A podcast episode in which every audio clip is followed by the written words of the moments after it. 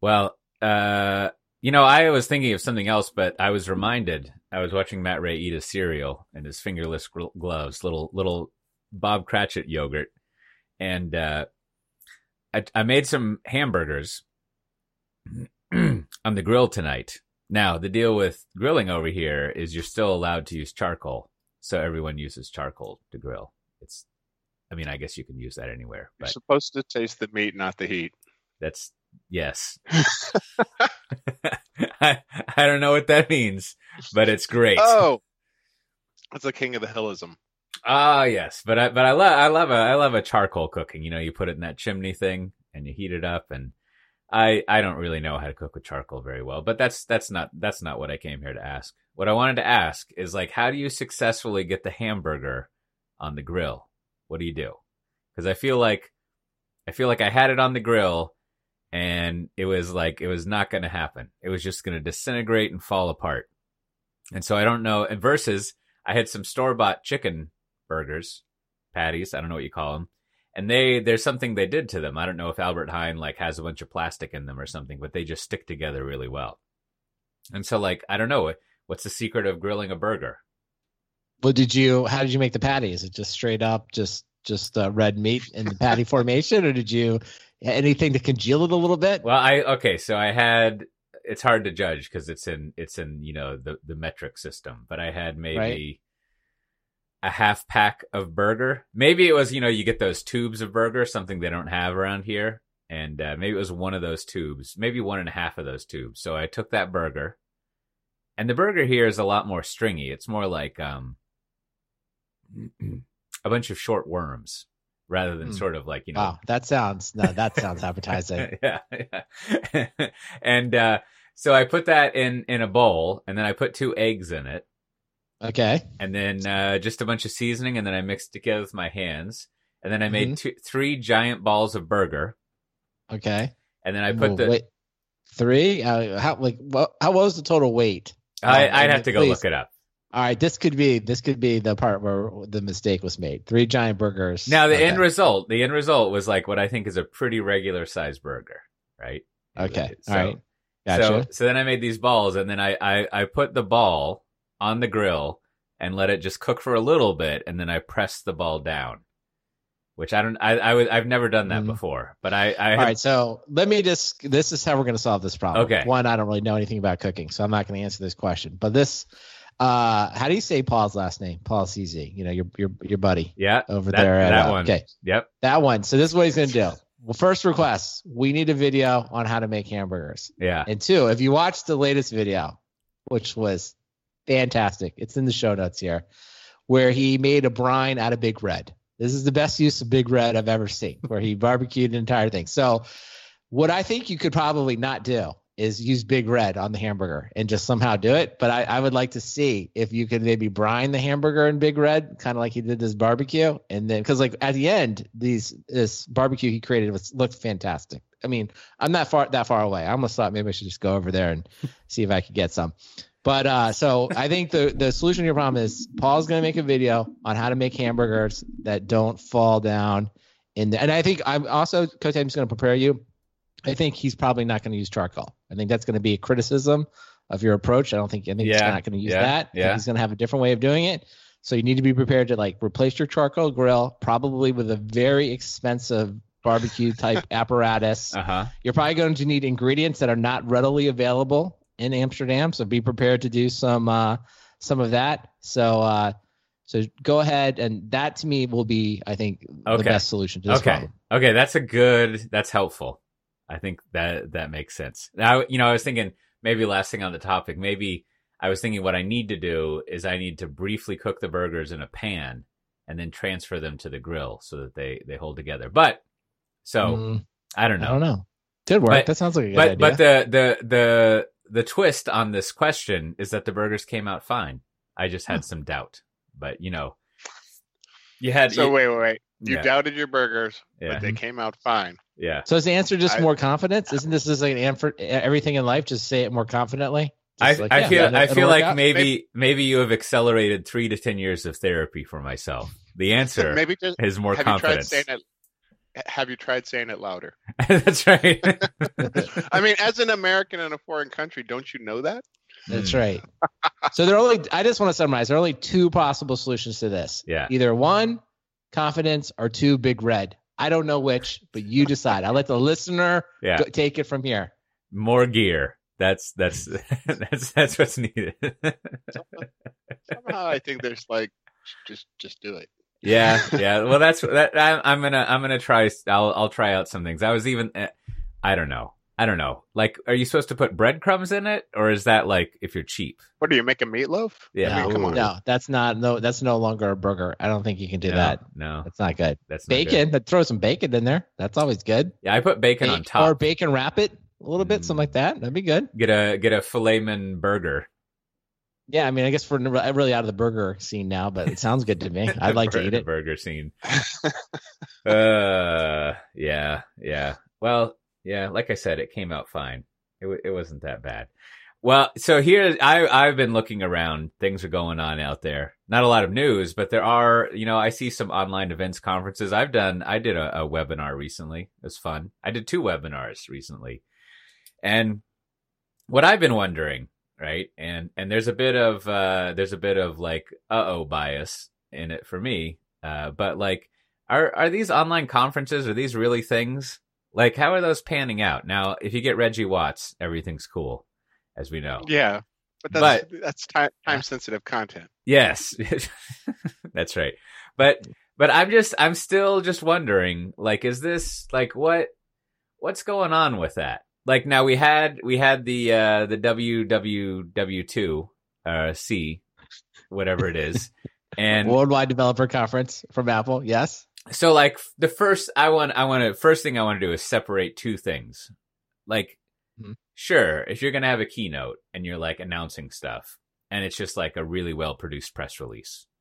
Like that's its own thing, right? No problem there. Whatever. You got you're going to have that. But then two like you know, you you're looking at a spreadsheet of a bunch of talks that have been submitted to occur at a conference and there's going to be like a whole bunch of hours of content of people who would normally go to a conference and they're just doing you know they're presenting online i don't Yeah. know is that good is that bad what what uh well, I don't know. I think you got to look back. I don't know how much of uh, WWDC you watched, right? So there was, of course, the big keynote from Apple, which I thought broke with the tradition because basically they just did a really well produced video, right? And it had a lot of the styles of the presentation, but they didn't make any pretense of like there was an audience there. No, you know, sort of like they took advantage of like we're making a really good video and they Like an used different locations Yeah, they clearly had a, a lot of opportunity to like you know script it out they had a lot of different people from the Uh-huh. company and i thought that made sense it's like hey if we're going to do uh, a presentation and it's not going to be in front of an audience let's use the advantages of like creating a video that's really you know comp- more compelling to watch right? And then if you watch some of their sessions same idea. It's that they're they didn't do the webinar style right? Where it's Mm. like there's the person at home doing the webinar and you can log in. They actually produced the videos as well. And those were again same very high quality production. And it's i think as a viewer from watching it you know if you will from your home it was really well done it was actually better i think than than seeing someone actually give it a talk that you know either you can't see the screen well or yeah you know, or you're watching a video of someone giving a talk, which is difficult. So I thought this was the first time I'd seen it where it was really a series of very highly produced videos. Clearly, they put in a tremendous amount of time and effort to do it.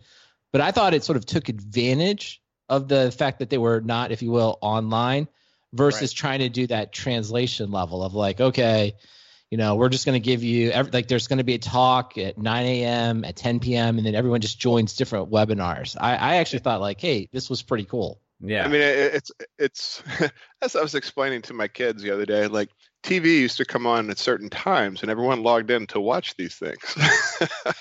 and, and and so like it was it was almost like these events in Fortnite or whatever, where everyone agrees to show up at a certain time and watch some scripted piece of content. Like that's exactly how television used to work. You know, like you know, seven o'clock on Sunday night, we all watched Simpsons. But now it's like, hey, we're all going to tune in. We're going to watch, you know, what is billed as a webinar or whatever, but it's really just a series of you know high grade commercials you know long form commercials that are going to make sure that we get a feel for what's going on you know clearly clearly not live. Um, and you know for those of us who buy too much apple gear we're probably going to log in.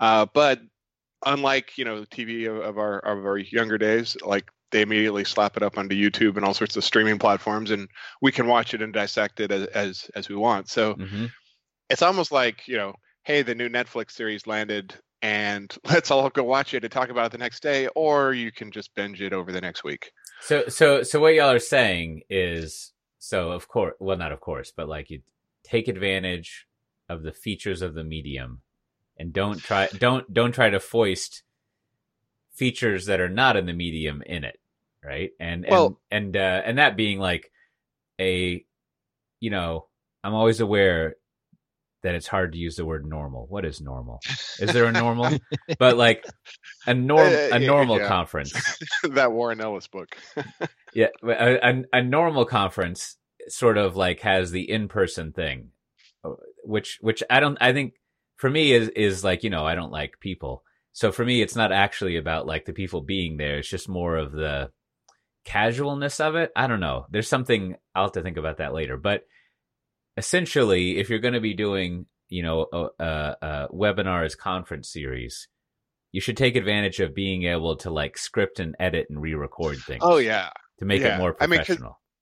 we're because we're all i mean I, I don't know about you guys but i get tired of sitting on we- webinar or you know webex or zoom or you know whatever because you know you're essentially just sitting and staring at a camera for you know m- multiple hours a day and then you know you go to what's posed as a you know virtual conference and it's just watching someone do exactly what you do Mm. right and so you know you definitely have to level up the experience because or else it just feels like you're sitting in a zoom you know and Sitting in a Zoom.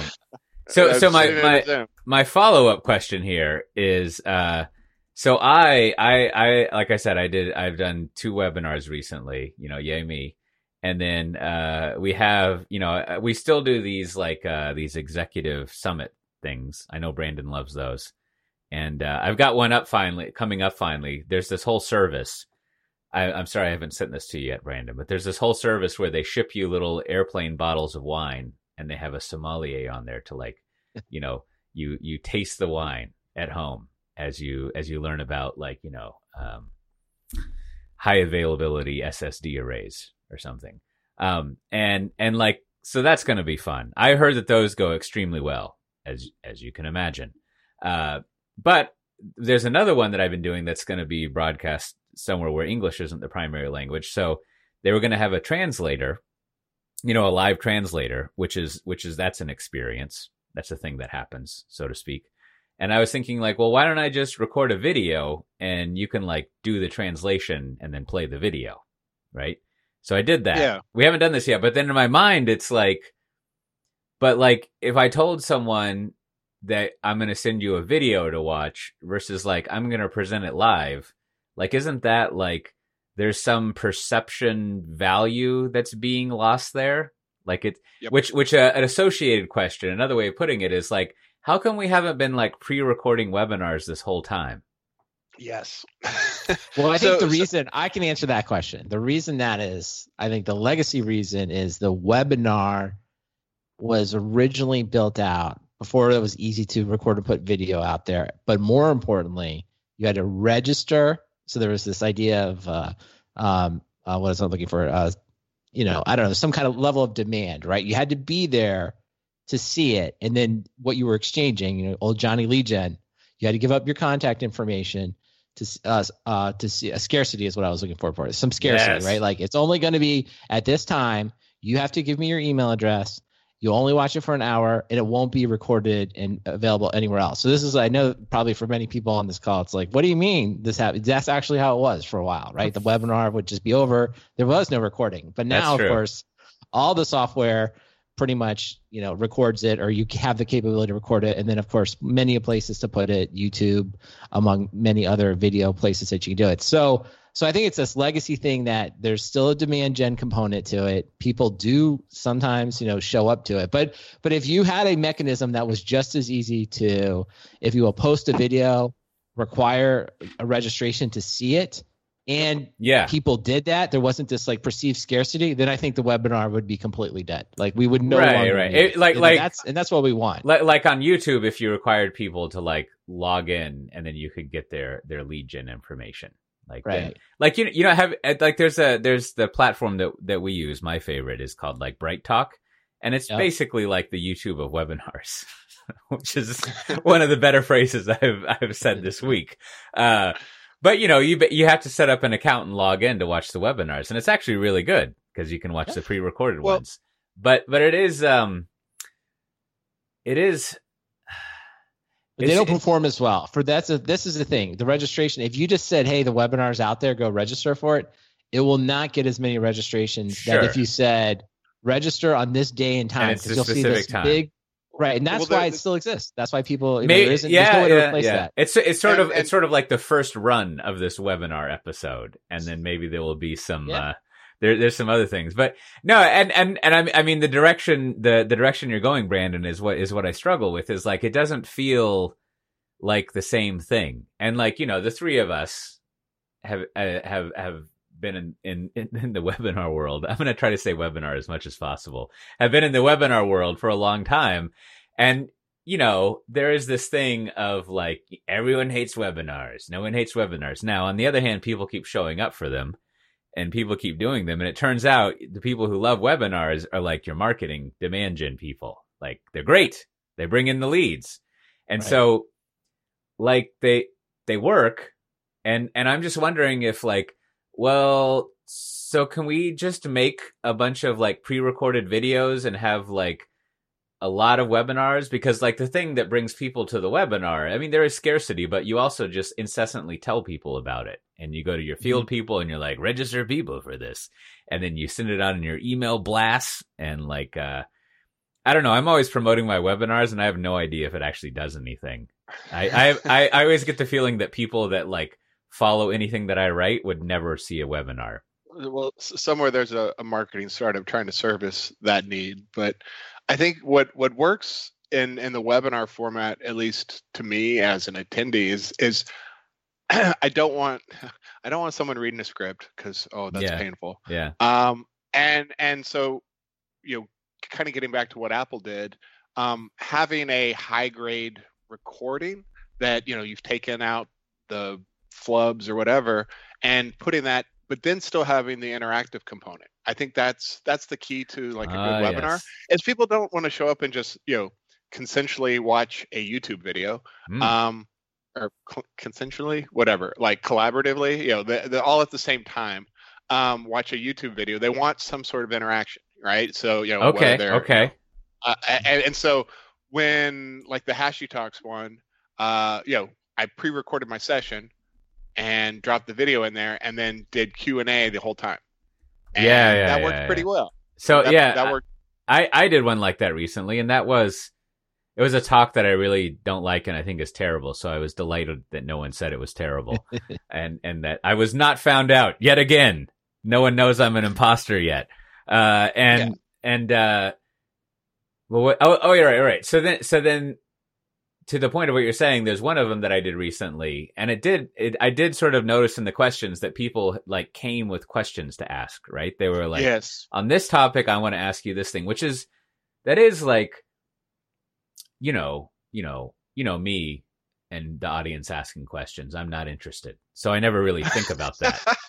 Like- see I, I love it right Yeah, I, yeah, I love yeah. it because it's me it's like well either either one they paid attention or two they had a question saw that you know there was something vaguely related to their topic and they were like i'm going to show up at you know 7 p.m on a sunday and Sure, you know, bring sure. my simpsons question I, I, I, I appreciate it as a dipstick of interest, right? That like you can you can measure that, but it's just, but but I think I think you've hit upon another thing that's valuable is is the the office hours thing, right? So at this time, you you can get a chance to ask a question of these people, and so this one webinar I was on, like there were a lot of questions like that, which which which I think is interesting. Now the other thing, the other thing that we did in that same webinar is uh, this is one that I did with uh, with uh, Craig McLuckie, one of the the Kubernetes kids, and uh, it was basically like a, a fireside chat, though we managed not to call it that, right? So like we had like some questions and topics we were going to go over, but there was like no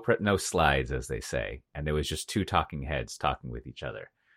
Which uh, I went back and like I was editing it because I was thinking I should use some of these video excerpts or something, and you know it was it was all right. It was it was interesting, and like it made me think that maybe like another reason, another issue with webinars I, I, was thinking, and and maybe why presentations are different and webinars are the way that they are, is like maybe the people doing the webinars don't spend a lot of time preparing, right? Like I, I don't I don't know if like I'd have to think about this, but I feel like another reason that webinars m- might have a bad reputation and they might be kind of lame is like the presenters don't always take them like super seriously right? As as far or, or as they're like presenting someone else's content. Right right exactly. Or or they're not like a a professional presenter or yes they're presenting someone else's content or it might also be like like some wackadoodle subject. Like you know uh the the you know contemporary issues of concrete mixers in a covid era with regards to GDPR right? Like like because it's driven by like demand gen stuff you might have such a narrow strange topic that it's impossible to like have a good talk. And so like i don't know maybe maybe that's another reason why webinars are uh have have a weird rep versus as y'all were saying the uh highly scripted and polished presentation you know not even presentation Well, just think about episode. it. Most, I was gonna say, most people. I mean, it, I guess it varies a lot between different styles and different people, but a lot of times, people are asked to do webinars. Just it's just a one-time thing, right? Like you're gonna do a webinar on Yes. this one subject one time, and so there. And if you think about like if if we step back and you think about popular media and, and entertainment, like think about uh, a stand-up comic. What do they do, right? They go out and practice and they hone a routine till it's almost perfect, right? yeah And so when you're seeing it, it's the first time you've seen it, but it's maybe the 300th time they've done it. And so everything is great. Every joke hits. It's always funny and things like that. Now, some people do give the same talk over and over, and that's great. It looks great. But many of us, I don't think are just are not in a position like you're you're told to give a talk one time to maybe one customer. It's a kind of to your point, it's very customized to them or, or, or a real segment of them. So you don't, you know, you're not going to get 300 reps at this subject, right? You're only getting maybe one, one, maybe one practice rep if you're really disciplined, or you're just like, yeah, I think I got the slides. I'll just, you know, throw them up there. Let's go. right Right. right So right you're just I like iot of done. Yeah, and you just kind of like get through, it and you're kind of like working it out as you're as you're going through it for the 1st Uh-huh. time. So, so I think that's part of it too. It's like you know, I think this idea, but where you're going though is back to, and I think this is why the Apple thing is maybe, you know, a sign of the future is, hey, if we are going to spend this much time, and it is really important, right? These conferences are kind of a marker. Like this is really important for the year. Yeah, let's spend time, make everyone practice, write some scripts to the point that they know the script so well that they don't have to necessarily recite it, but they're actually, you know, they're they're giving a very well thought out talk. And then yeah, that's our content for this year. Like this year, it's um, to your point about a series is like we expect this content to last for a year. Everyone that wants to hear the story about Apple can go back and not only watch the keynote, but they can watch all the sessions on all the new features. And because everyone's going to come to that at different times, especially the developers or they're updating their apps, they're going to be like, oh, I need to go back and learn about this specific topic. And that well produced video is sitting there for them. So yeah I think that's the way to really think about it going forward. So it's almost more like, hey, just use this conference It's like, let's get our 20 best videos built for the year. And then what you're talking about, Cote, let's market them consistently. And then I even like the idea that you hit on, and I've seen this used internally, not so much, but like, hey, let's have regular office hours where like, oh, did you watch this webinar? Hey, attend this session. And they know if you come to office hours, the expectation is you're going to ask questions, right? That's why you're there. And that's maybe the place to get the lead gen going. yeah yeah Well, Yeah. and and platforms like Twitch, where you know you have developers, you know, streaming as they're doing things. I think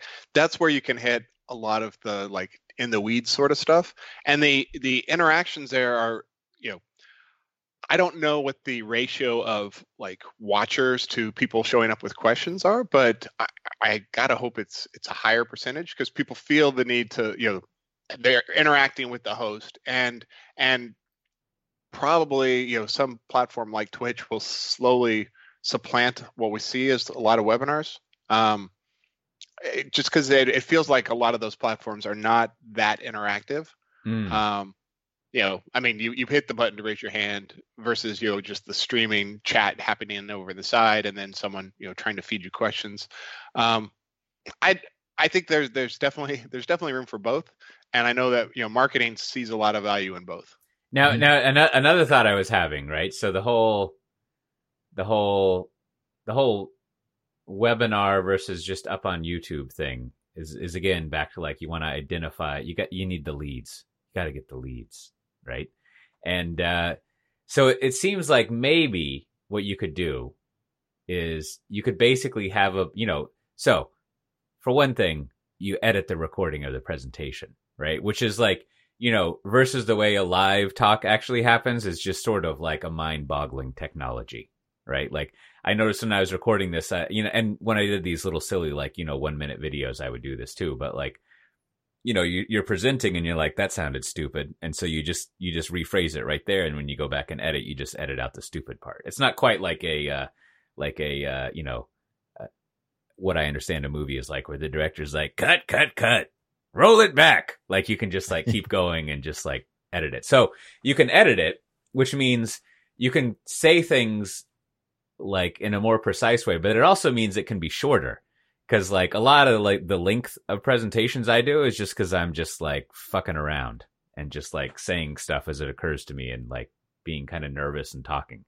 Uh, so you can you can really make it even even like what if it's not like an apple produced presentation you can make it really nice so then but then so maybe what it is like is like you're basically just putting like a walled garden around like a bunch of recorded presentations and you need that scarcity to be like hey you got to register if you want to come see this stuff which starts to be a lot like um what is it like Pluralsight or these things where it's kind of like an educational sort of video that you're doing which i think actually fits pretty well into enterprise software because a lot of enterprise software presentation is like educational stuff like what is our deal and how does it work and then the best you know my favorite type of enterprise software content is the maturity model which is basically like help us help you put yourself in our funnel Right. uh, of of sales But I, I think to pick up on that though, I think the you know I think we learn a lot from watching kids and YouTube here. It's like I think the biggest problem is this, if you will, this like registration security blanket. Like Mm. we have to like if you watch kids watching YouTube, what do all the YouTube videos at the uh, end say? Like or if you enjoyed this video, like or subscribe, leave a comment below, right? And if you watch those YouTube channels and videos, they get plenty of viewers, plenty of subscribers. So yeah I think okay if, if you're confident in your content, right? If you really believe that you're producing something that is of high value, that is going to educate people, that at the end, why not make the metric like or subscribe, you know, to this channel? So in this case, for, you, it'd be maybe VMware or Michael Cote's, you know, tech evangelist channel, right? And you build that up over time. And then I think what you're showing the marketing team or anyone doing demand gen is say, hey, we're going to start with zero subscribers. We're going to get to, you know, 1,000, 10,000, 20,000, whatever. And at the end of each video, you're just going to have a call to action, right? And if you watch YouTube, right, Right, their call to actions are like buy merchandise, sign up, do things. But like they know, I mean, I think those in that YouTube culture understands that like if I get 20,000 subscribers and or whatever, so obviously YouTube could be millions, so it's slightly different. But if I ask them to start buying merchandise or whatever, they'll eventually do it. And I think the same thing can be here. So maybe the call to action would be if you enjoyed this video, like or subscribe. We have office hours every week at this time. Join us, ask questions. And you know, I- it will happen, right? And that's the place to get contact information. I think people are just so afraid yeah to like give up the webinar registration.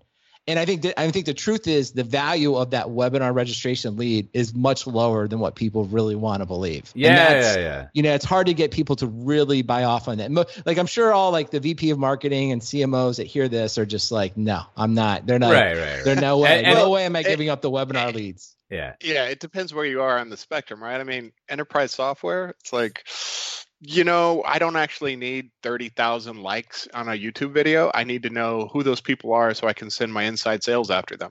See, but that's just the whole thing. That's what I. That's what everybody believes, right? I but don't need them to then buy a everyone will complain about the LinkedIn. Go. What do all the people complain about? Like I s even us, I see it in our community. People are like, I don't even want to move into LinkedIn. Too many people message me on LinkedIn. Why are these people calling me if I'm not interested? If you believe you have the right thing, right? Let people reach out. It will happen. It- okay, but if your organization, we're all going to believe that like emailing people on LinkedIn and calling them incessantly is really valuable, then it's like, okay, believe that. But I think if we if we dig down, we know none of us respond to that. Just got it the other day. I on LinkedIn, I LinkedIn somebody, not even inside sales. They're like, I'm sorry, I never log into this. haven't seen this in six months. And then they sent me like, contact me here. And it's like, all right. I mean, why why are all the inside salespeople doing that? Why do we believe that's really that effective? Well, well, so so let's let's let's take this. You're you're right to point this out because I, I I'm I'm obsessing over the lead gen. I love the lead gen, but I think so. What are you trying to solve with that? In my in my experience, what you're trying to do with that lead gen is is you're trying to as you said you're trying to get someone's email address so you can send them an email and be like you were interested in that. Can i talk to you more about it? In whatever way right? Like here's more stuff you want or, or whatnot. Like let's keep the conversation going. Let's be all Cluetrain about this. Uh, and and to some extent now now what happens is you have what do you call it a conversion rate? You have a drop off rate of people who aren't interested and eventually there's like some people and then you got to nurture them and then eventually they're qualified and then you got like you know the the golden leads or whatever if if you can drink coffee. And the, the the wine bottle leads. that's right. You get the, you get the wine bottle leads. Now now that's a process for doing it that is the traditional process right? You cast a wide net and you narrow down to like the fancy fish that you want in it.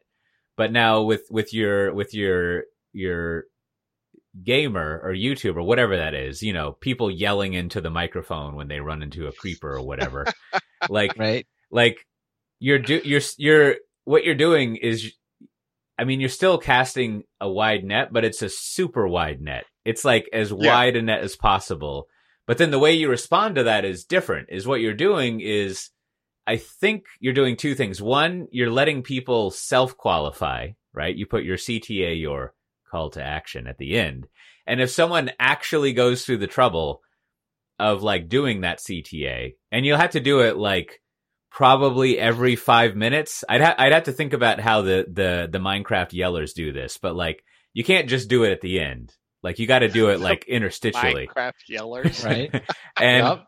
and so you got to do that. But what you're doing is you're basically saying it's one thing to register for a webinar because most people who do that, if they're and, and they don't actually not most, but many people don't show up, and it's just sort of like it's like it's like the Instapaper of presentations. It's like I'll go watch this later, and then you never do.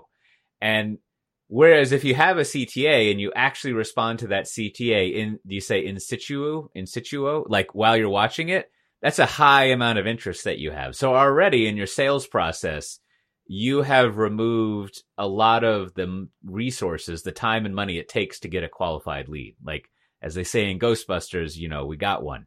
And so like so you got that. So that's basically where you would get. That would be a great result for a webinar, but it would take a while to nurture to that point where you're someone who, who is like, "Please, Matt Ray, come tell me how I can make my mainframe compliant." Right? Like come come come help me out with this. Now, the second thing I think that you could do and I don't even know if like if like inside salespeople do this with webinars. Maybe they do, but but the other thing is like oftentimes you do have a lot of leads. Like you got you got Salesforce, and you're just like this thing's you know suffocating me with all the information I have in it. What I don't know is like what do I tell these people, right? Like I can't just be like, hey man, do you want to make sure your containers are secure?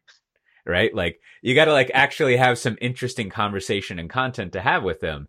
And maybe if you have these like pre-recorded things or whatever, like that is some content to have. And then I've seen another thing.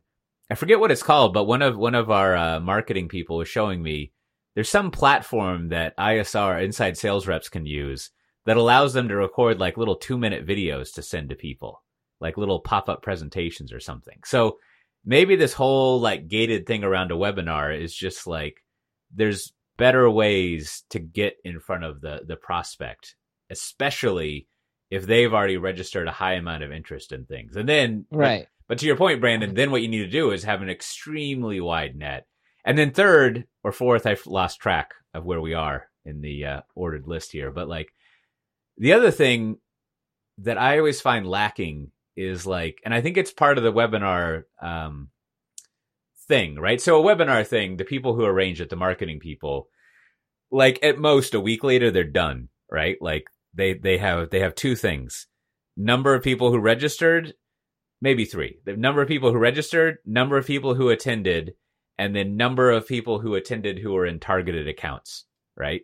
And Right. those are like your th- you report on those three numbers, and you're like, I'm fucking out, job done, right? Done. but Yep. not And- out. That, that that that's the Right, right, right. No, no, and, and this is Yeah. this is this is the part that I'm I'm I'm I'm like you know uh, shuffling towards is like it seems like there's a lot of work that could be done in to make a long tail like a medium plump tail on this content, right? Like that is just like, and maybe I'm just complaining that people don't hype my own content very much, but it's just like it seems like the machine could like what's that stuff called that they make chicken nuggets out of like pink flow or something like there's all that like there's all this stuff this post consumer Yeah, stuff that like it should go back into the machine and like be churned over and over again but it it never happens Well, and and and you know the difference between you know enterprise webinars and the Minecraft yellers is like eh, the the enterprise webinars and and the like are trying to get people qualified to get them into a funnel so they can you know be qualified and you know continue that engagement. The the YouTubers and the like, the people who show up for the webinar are the product, right? They're they're just there for Mm. volume Oh. of of the top of the funnel. There's nothing at the bottom of their funnel. It's not like, you know, whoa, you watched, you know, 37 of my Minecraft videos. You're now qualified to buy, you know, a hundred thousand dollar software license. No, that's not how it works. I just need a hundred thousand of you yokels to show up so I can, you know, sell you more YouTube ads. fucking And that's why like sorry, I, I'm not a big I'm not a big Minecraft video watcher. Um I- but- but neither am i but i see a lot of them yes, yes.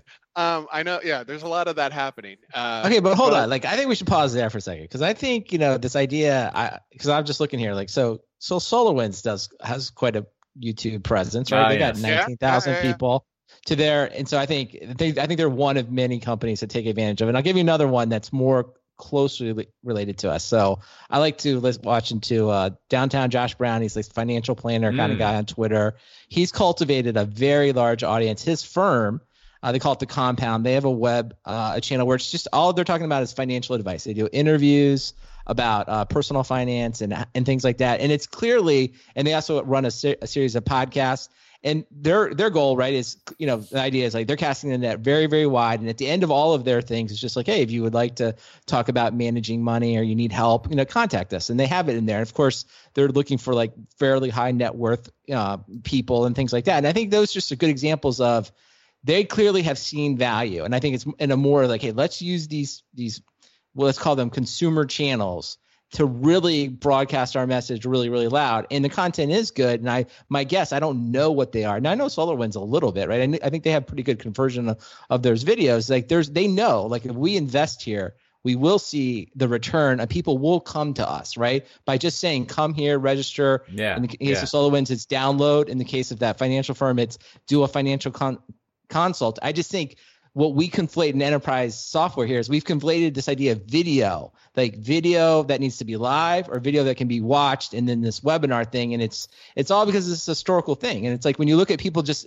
experiencing the medium for the first time, they're not even doing webinars. They're like, oh, we just put it on YouTube, and then we and then we uh um, and then we uh, go ahead and we get our next thing. So I think it's a great a, a great way. I would love to see the webinar die, and I would love to kill it off if I can. Yeah, yeah, yeah. Yeah, there's there's something some something.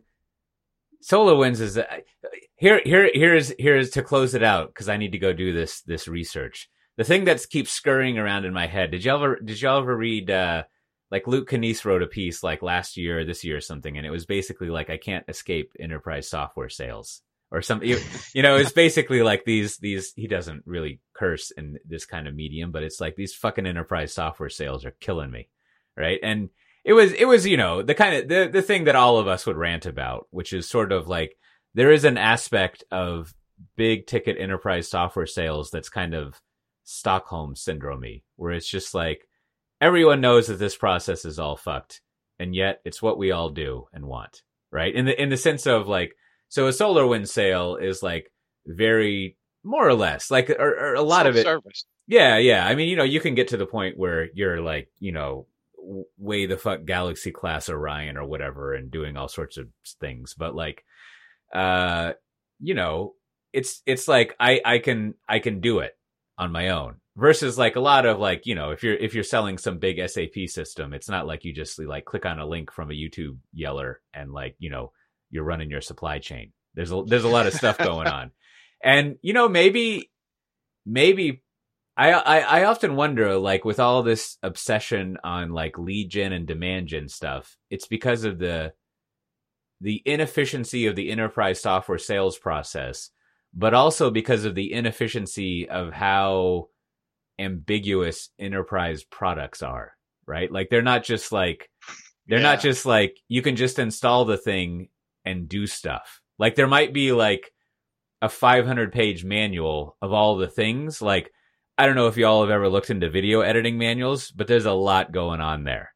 right? Like it's not it's, you don't just install the video editing software and you're done. There's like you could if you if they were the equivalent of like professional services people for video editing, you would use them, right? So so like you can require a lot of usage, but maybe there's just like maybe this is more of an indication of like the complexity of enterprise software is like way too much and we should we should fix that problem or not well, like we maybe can't. We may- can't, right? yeah yeah I mean, every every every sales engagement. I mean, when when it comes to you know complex enterprise software, every sales engagement starts with how do we reframe ourselves to match their problem.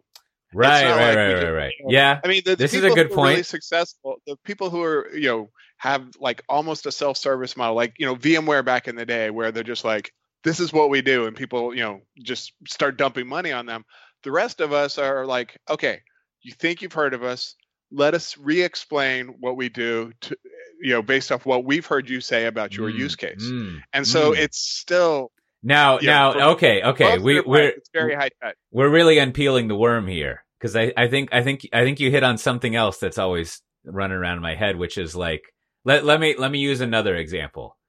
I, I'm sure this happens to people who are selling software all the time. Is someone's always asking about security, right? Or they're always asking about compliance, and like Right. how how does that fit into there? And and you know you just want to be like I have this conversation every single fucking time. Every three months we write some white paper. There's an API here. You can go look it up. It's like there is nothing that I'm going to tell you except two things in this order. One, yes. Two, let's let's have another meeting to talk about it. But Right? It, it's yeah. just, it's just like Of course- of- oh. of course it's secure. Of course it can be made compliant. You just have to do the work.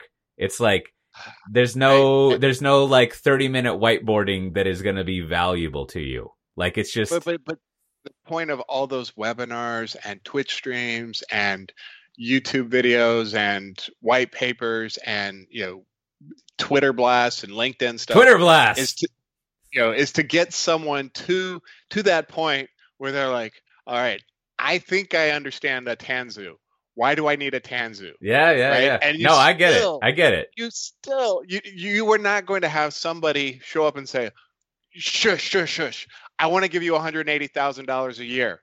I don't want you to explain it to me. Just take my money. Oh, Don't get that anymore. I've been working towards that moment all my life. How can how can I? Yeah. Th- th- so okay, okay. So this is the last last thing. This this reminds me of a of a meeting I once had, and you know we were we were doing the whole like at some company I was at we were doing the whole like show them the stuff and do the thing, and and it didn't occur to me. Well, it sort of occurred to me at the time, but you know I'm usually in the periphery of of these meetings, and this this one person was a CTO type kept asking us to explain basically how you would set up a lamp app. He didn't say lamp. He was like, how would I set up, you know, whatever you want, a Ruby, a Ruby thing or, Linux- or a Linux PHP thing Apache with like a MySQL database, right? He was just like, just demo that to me. And like, we never demoed it to him, right? Which is sort of like, instead there there kept being this this you know this thing we're talking about here which was sort of like you know but you don't understand what we do or or you know like it, it was usually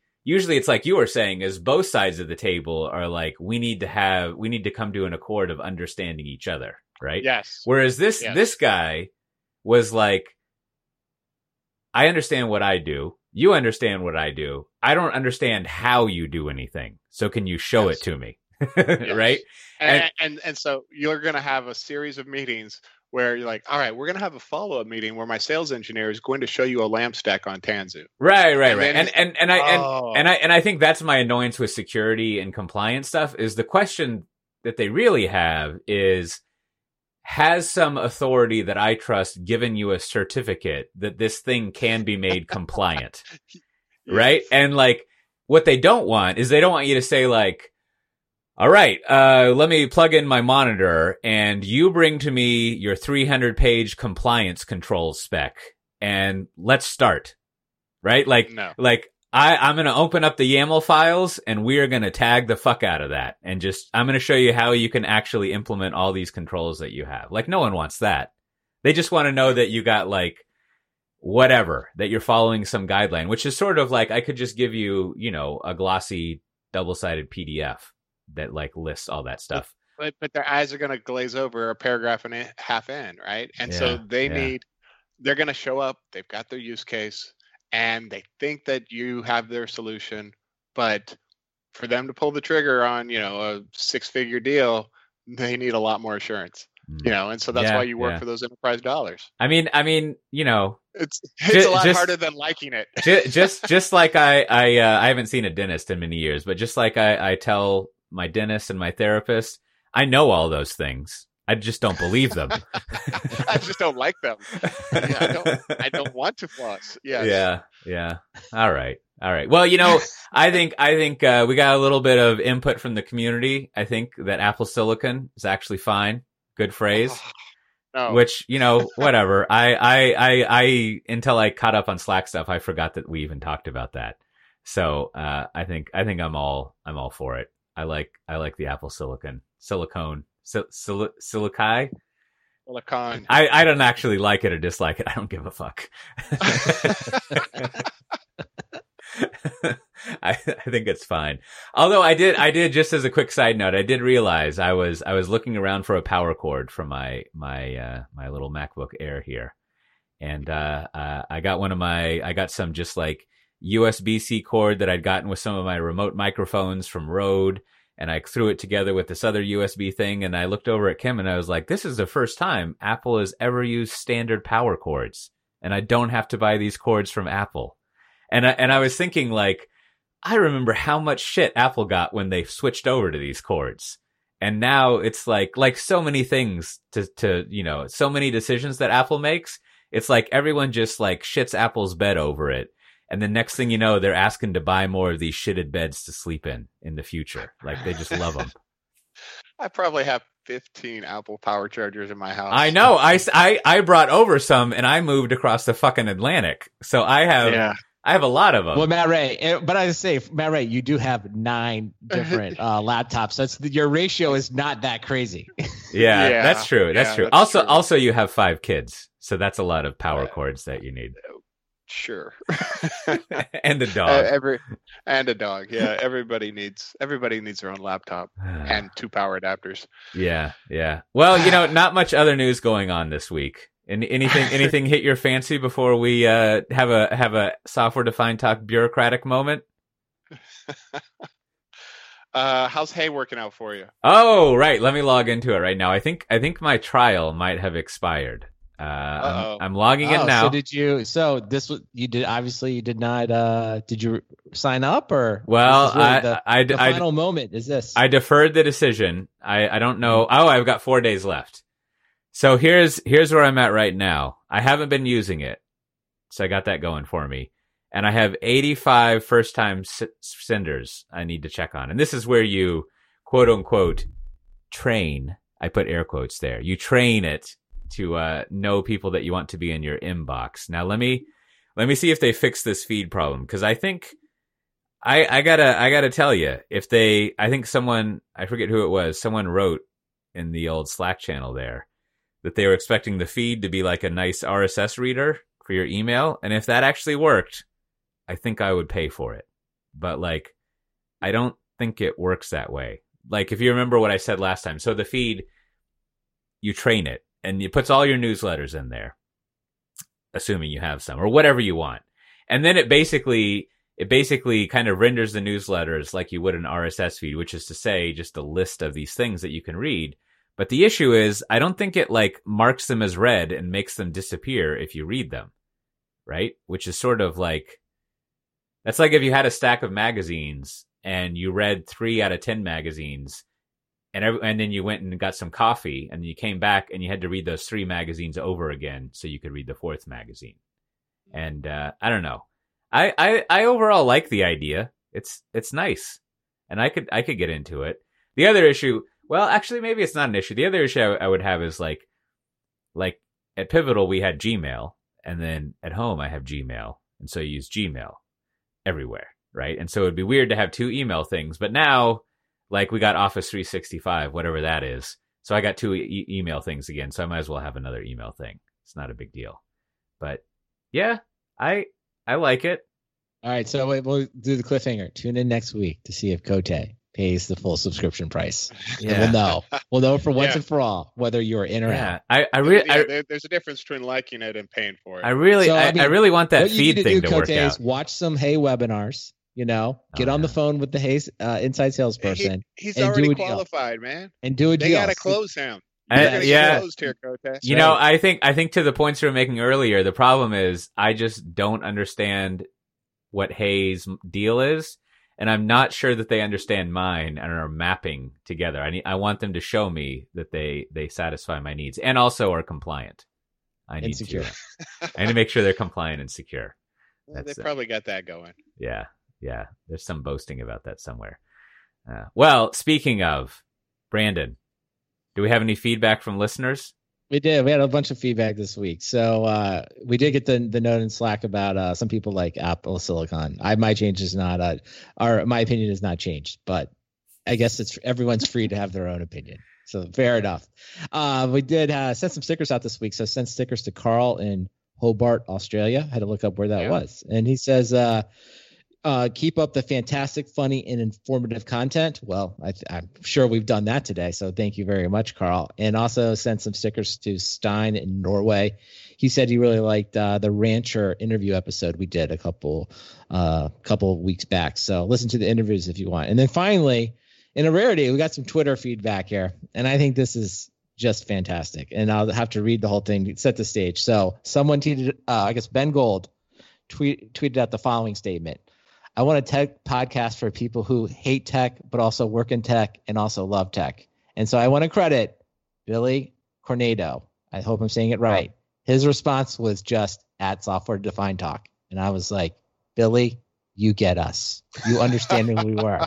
So I was like, I mean, there's nothing else I could say. I was like, Billy, Billy understands who we are. I thought that was a, a great summary I of like the and show Subscribe. Yes. yeah, like, subscribe, uh, hit, you know, send us uh, your money and all that. I was like, Billy, you get us. So, so, so it's working. That's what I'm gonna say. It, it's working. Okay. out. I it, it looks like maybe you would say Corando.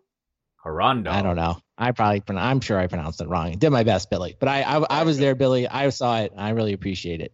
Uh, and of course, if you want a sticker, uh, you can uh, just email me your postal address at stickers at softwaredefinedtalk.com. Be happy to send you stickers anywhere in the world. So keep listening. See now, now I while you were talking, I was looking back at the feed, and hey, it says the place for newsletters. Read them and just let them flow away. Now, where is the flow away part? That's what I want. I was promised flow away, but they keep sticking here like a stagnant pond. It's on the roadmap. Coach, hey, let me jump in here. It's on the roadmap for Q2. Ah. It's really good feedback. Really appreciate it. We'll we'll be adding the uh, archive automatic archive feature in the next uh, round. We really Oh. think that's great feedback. May- may- maybe you've enabled the feature that everything shows up as new. They call it "Hey Now." Oh, hey now. oh, that Ray's been saving that one. That was that was good. Hey Saving now. that up. Can can can can you stop saying hey now? That's anyway. Uh, Yeah. Uh, well, as we mentioned, there's a Slack channel you can join. You should do that. It's it's very very fun. A lot of, Lots uh, of great conversations. And uh, we're in the Twitter and the Instagram and the LinkedIn. You know, you got you got that going on. Subscribe and like. And uh, also the the KubeCon conference is coming up August 17th to 20th. That will probably be uh, that'll be fun. We'll see if if they have listened closely to our analysis and suggestions and how it affects the conference scene. I predict lots of conference talks. Higher grade webinars. Higher grade webinars. That that's gonna higher grade webinars.biz. We need to uh I, I I watched an entire Instagram ad. I don't know if y'all see this one, but there's some there's some goofy dude with a goatee standing in front of a flipboard and a bunch of post-it notes. And and there's he's he's talking about how to do better presentations and run better meetings. And what I noticed about this is of course it had the uh the subtitles underneath because people don't listen to stuff when they're laying in, in bed at night flipping through Instagram. But then the other thing that I thought was a genius innovation is it had a progress bar in the video to kind of show you that like, you know, stay in there, man. Stay in there, man. Almost, almost over. Done. Almost done. And sure enough, to the point of the yelling Minecraft people, uh, the CTA was like, there was a book and it was great. I'm holding this up as if there was the book. We have written in this book our 15 years of experience in running meetings. And I, and I swear the book like it would look like it was about five pages. Uh, I just need a couple more info, uh, uh, infomercials, and I think I got the gist of it. But I think you know that might be a that I I could see that that would work, right? Is like, and you had to pay the shipping. Oh yeah, he, you, they'll send you the book for free. You pay the shipping, which he said like ten times. It was awesome. Uh, but that might yeah. that might be a good CTA. Is if like you actually want this book you know, then you will give us it. I, I don't know. That's I don't know. To influencers. That is the key to influencers. Like the, the gym I go to, like he's, he's always talking about all the, you know, in, infogram, uh, Instagram, uh, like exercise people. And what they do is, you know, they get up their followers and then they sell them a, you know, 1995 pamphlet where they pay, you know, 10 bucks for shipping. And if they sell, you know, three or th- three or 4,000 copies of that, you know, they make out like a bandit. Yeah. Right. That's, that's the weird side of, of all that you know uh, influencers model is they come up with you know essentially useless stuff to sell you speaking of if you're interested in the booklets that i have you can go to cote.io slash books and uh, you can you can you can you can get some you can pay for a book there and you can also get some books for free. They're fantastic books. They're only about five pages long and uh, you know there's a lot of good content in there. But anyhow, when you're not when you're not filling out forums to gen yourself so that you can understand how uh, how the this high quality webinar is compliant and secure. Brandon, what do you have to recommend to people to do?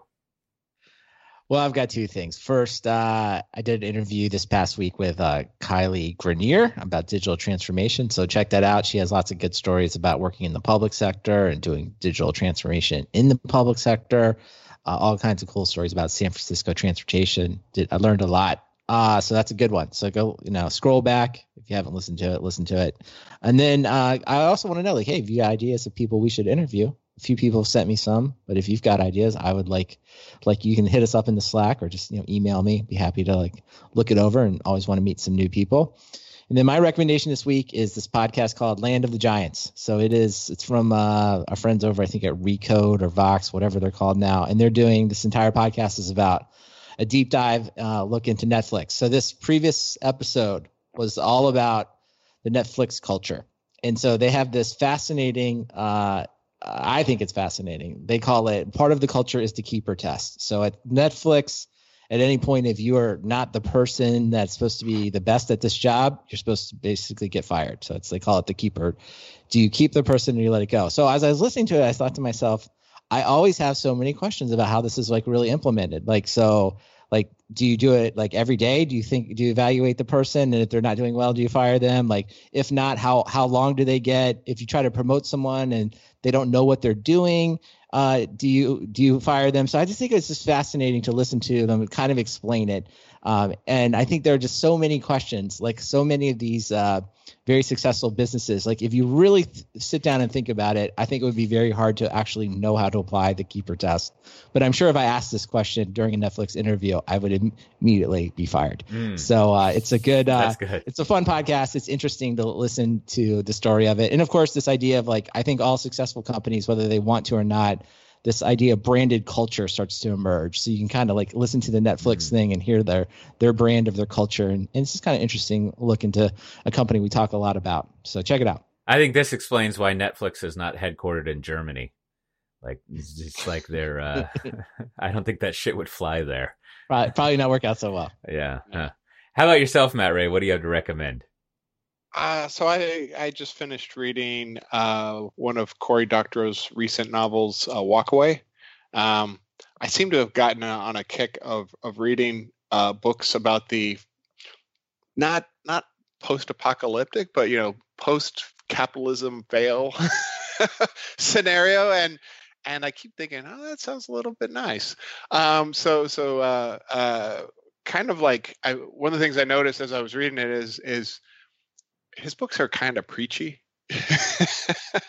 Uh, where where you know if if if you've been kind of following along I, so you know he does boing boing and you know he, for, he used to be a ambassador for the eff and, and various stuff. And so you know privacy human rights you know all that uh, kind of progressive tech stuff is is his uh, wheelhouse. And so the books kind of like you know take a privacy tech scenario and then extrapolated into let's tell a novel about it. So, you know, if you're already kind of in that, it some of it sounds like ah yeah I've heard this, but um, he generally does a good job of uh, of uh, bringing it together. And you know, speaking of this, giving it away, you know, he's still doing the uh, the putting everything out under Creative Commons, and you know, you get the content for free. So, uh, yeah, it's uh, it's good. I, I, there's a lot of stuff about it that I'll be thinking about, um, but I don't.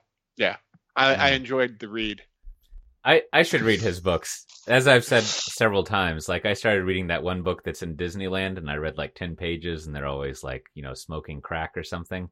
Yeah, And yeah, was- down and out in the Magic Kingdom. Yeah, and I was Yeah. just like, I don't know, wherever not not content wise, but like uh flippancy wise, wherever this is going, I'm I'm I'm, I'm not into it. But like, Yeah, well, that's that's definitely a pervasive style, yeah. right? So I, I Um, like I like his newsletter because he's just like batshit left wing crazy. Like you know he he uses words like plutes and and Yes. just like ah that's Oh, adorable. Wa- walk walk away is, is you know i- the uh, the conclusion of the plutes, right? Like people just give up on society Mm, the and capitalism and walk away. the conclusion of the plutes.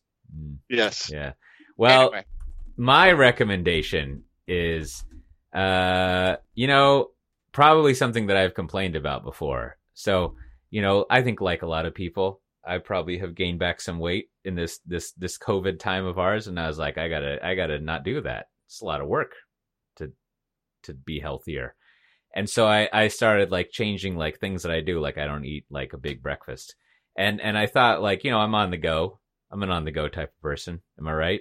And I got to take going. I got to take the, in. I got to take the kids to school. That's well, because I'm in the Yeah, Netherlands, so too. like you know, you know how it is if you're not in the U.S. Like pretty normal. Uh, and so like, oh, I had to go to the embassy the other day or the consulate. I don't really know the difference, and you have to wear a mask in there. It's very exciting. Um, anyhow, uh, so I wanted something that I could eat really quick, and so I started experimenting with the the European breakfast where you get the piece of bread and a piece of cheese and meat on top, and then that's it. And like and then you can also slice up some cucumbers to put on there maybe a little bit of some spread. And it's pretty good. It's not so bad. It's a very like even you get a piece of bread which is a treat and some cheese which is nice.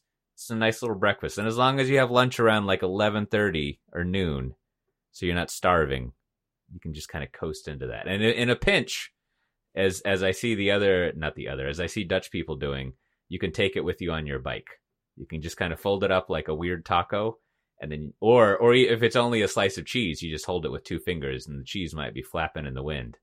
Uh, but then you can eat your uh, your bread with a piece of cheese on it, and it's not too bad. Now, what would make it better is if there was a bunch of brisket on it, but you know, now beggars can't be choosers. the uh, yeah That's a, that's the reason we had to cut back on the breakfast. that's right. That's right.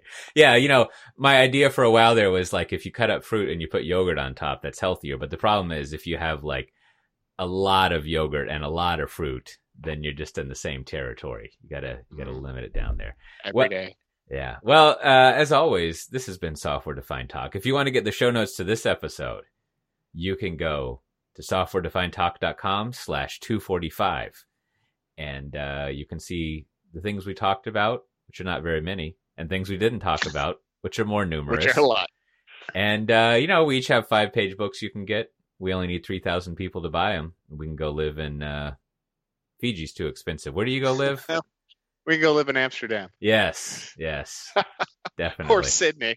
yeah, we'll, we'll go live in a hostel somewhere, and uh, you know that'll be nice. Hopefully, it doesn't smell too much. We'll see everyone next time. Bye bye. Bye.